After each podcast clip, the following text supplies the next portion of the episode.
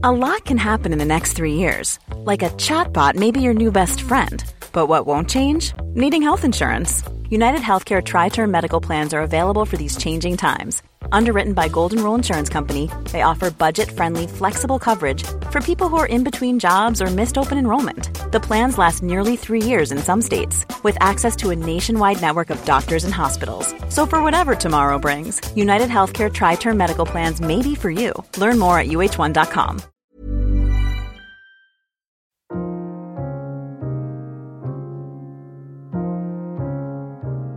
Hello, and welcome to Brexit Unspun. This is where we debunk the political spin around Brexit. I'm Siona Jenkins, and today I'm joined by James Blitz, Whitehall editor, and Sarah Neville, Global Pharmaceuticals editor, to look at the impact of Brexit on the National Health Service. One of the most brazenly deceitful claims made during last year's referendum campaign was that if Britain left the EU, it would have £350 million a week more to spend on the NHS. Nobody is claiming that to be the case now. In fact, the government has warned that a badly managed Brexit would lead to fewer resources available to spend on public services. So let's start by asking James what the outlook is like for public spending when Britain leaves the EU.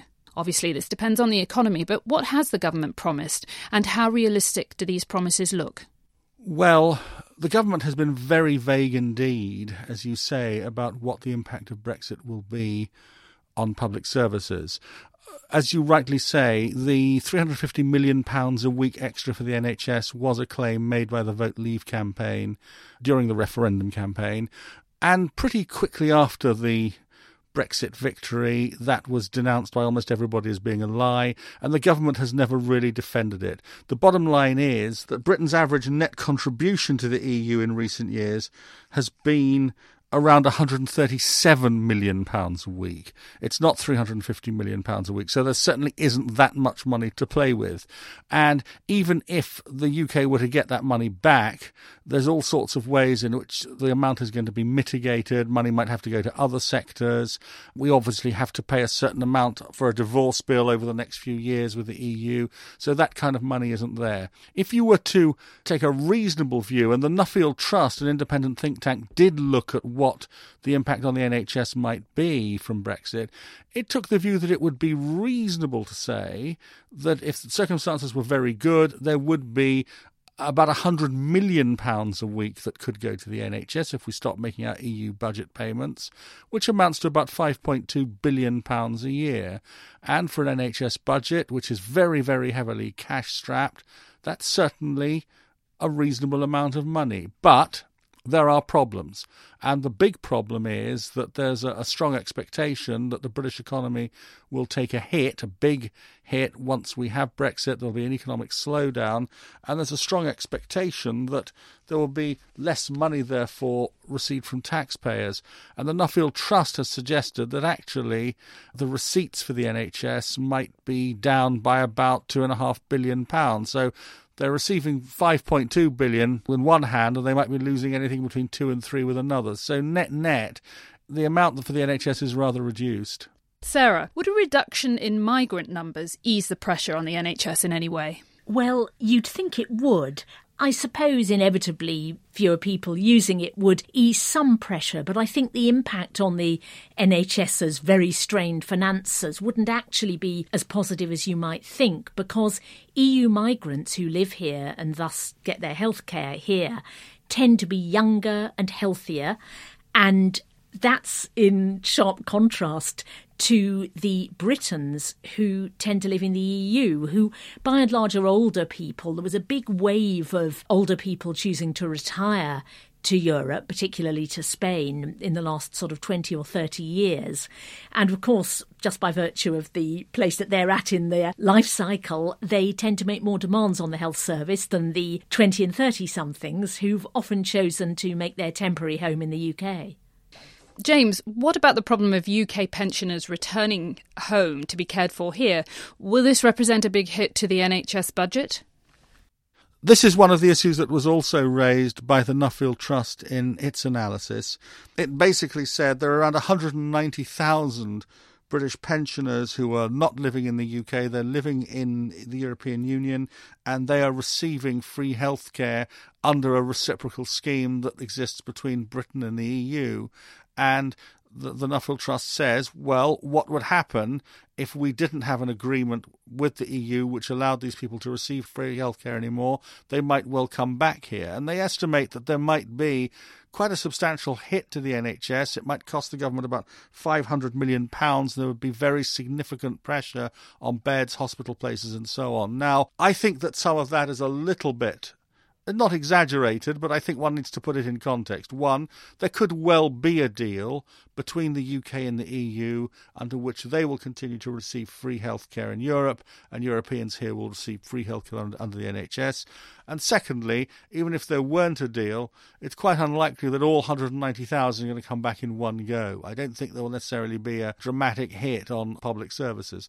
Even so, that is one of the concerns clearly on the mind of NHS managers as a result of Brexit. What other NHS issues will be affected? The big question, and uh, far bigger in some ways than money, in fact, is the question of staffing. The NHS is extraordinarily reliant on foreign nationals to staff its roles both in nursing and the key medical roles, doctors, surgeons, and so on. The National Audit Office found in 2016 that there were around 50,000 clinical roles vacant in England, and around one in 10 jobs in nursing are left unfulfilled. That's becoming a much, much bigger problem, nursing, partly because there's much more demand for social care. Also, because of a number of scandals in the UK, there's much more demand for really very reliable nursing and very well staffed nursing facilities. And I think one of the things where there is a lot of concern is that if the UK begins to impose restrictions on EU nationals coming over to the UK in the next few years, that is going to make the job of filling those nursing jobs very, very difficult indeed. Now, the government has been extremely vague about what it wants to do on immigration policy, it is said very little indeed. Of course, there are two issues. One of them is what is the policy going to be towards EU nationals who are currently living in the country, the so the three million people with acquired rights of residency. How will that be treated? That's one of the first issues for the negotiations, and that, of course, affects nurses and doctors currently working in the NHS, and some of them are already leaving. There's clear evidence that those people are leaving. And then the second question is what is the government going to do in terms of new rules for people who want to come into the UK and work after March 2019. And there the government has just said extraordinarily little. There's clearly going to be some kind of work permit scheme, but how will it be applied? In which sectors will it be applied? What kind of barrier will people have to get over to come here? This is something that's been left vague. And it's been left vague because, in the end, the government has to make compromises. It cannot deliver the kind of brazen message about bringing back control and stopping net migration that has been making up till now. The country is simply too reliant in too many sectors on foreign nationals. So, Sarah, how will changes in the regulatory framework affect our access to new medicines? And will the cost of drugs be affected? Well, undoubtedly, one of the key issues for the coming Brexit negotiations is the future regulation of the pharmaceuticals industry. Currently, Britain, like the 27 other member states, are regulated by the European Medicines Agency, which just happens to be based here in London. But going forward, the EMA will be leaving these shores and a document was published by the European Commission which really underlined how disruptive these changes could be. The document was very clear that unless we can have a new harmonised relationship with the European Medicines Agency, in future, post Brexit, drugs manufactured in the UK will be treated as exports and even though under WTO rules, tariffs can't be imposed on finished medicines, they can, at least in theory, be imposed on the materials that go to make up medicines. So if we're not able to negotiate a way around this, it must be at least conceivable that these additional costs will be passed on in the form of higher prices. So, what about shared medical research? Will British doctors and researchers still be able to collaborate with colleagues across the EU? Well, one of the most important ways in which they do that at the moment is through the Innovative Medicines Initiative, which is a big public private partnership which aims to speed up the development of better medicines. And it is a joint undertaking between the European Union and the Pharmaceutical Industry Association in Europe. So, on the face of it, there wouldn't be anything automatic about that continuing. I think, yet again, as with so much of Brexit, it's one of those questions we can't quite answer at the moment. We'll be watching that closely as the negotiations proceed. Lots of questions. Thanks, Sarah and James, and thank you for listening.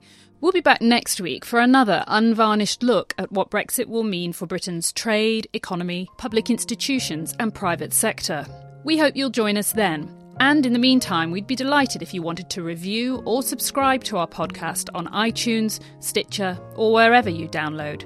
You can also email us at brexitunspun, that's all one word, at ft.com if you have a question or would like to suggest a topic for future episodes.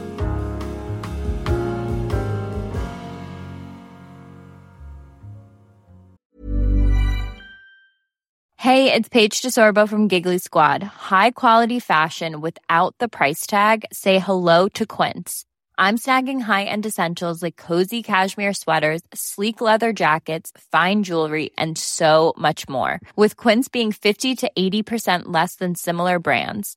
And they partner with factories that prioritize safe, ethical, and responsible manufacturing. I love that. Luxury quality within reach. Go to quince.com slash style to get free shipping and 365 day returns on your next order. Quince.com slash style.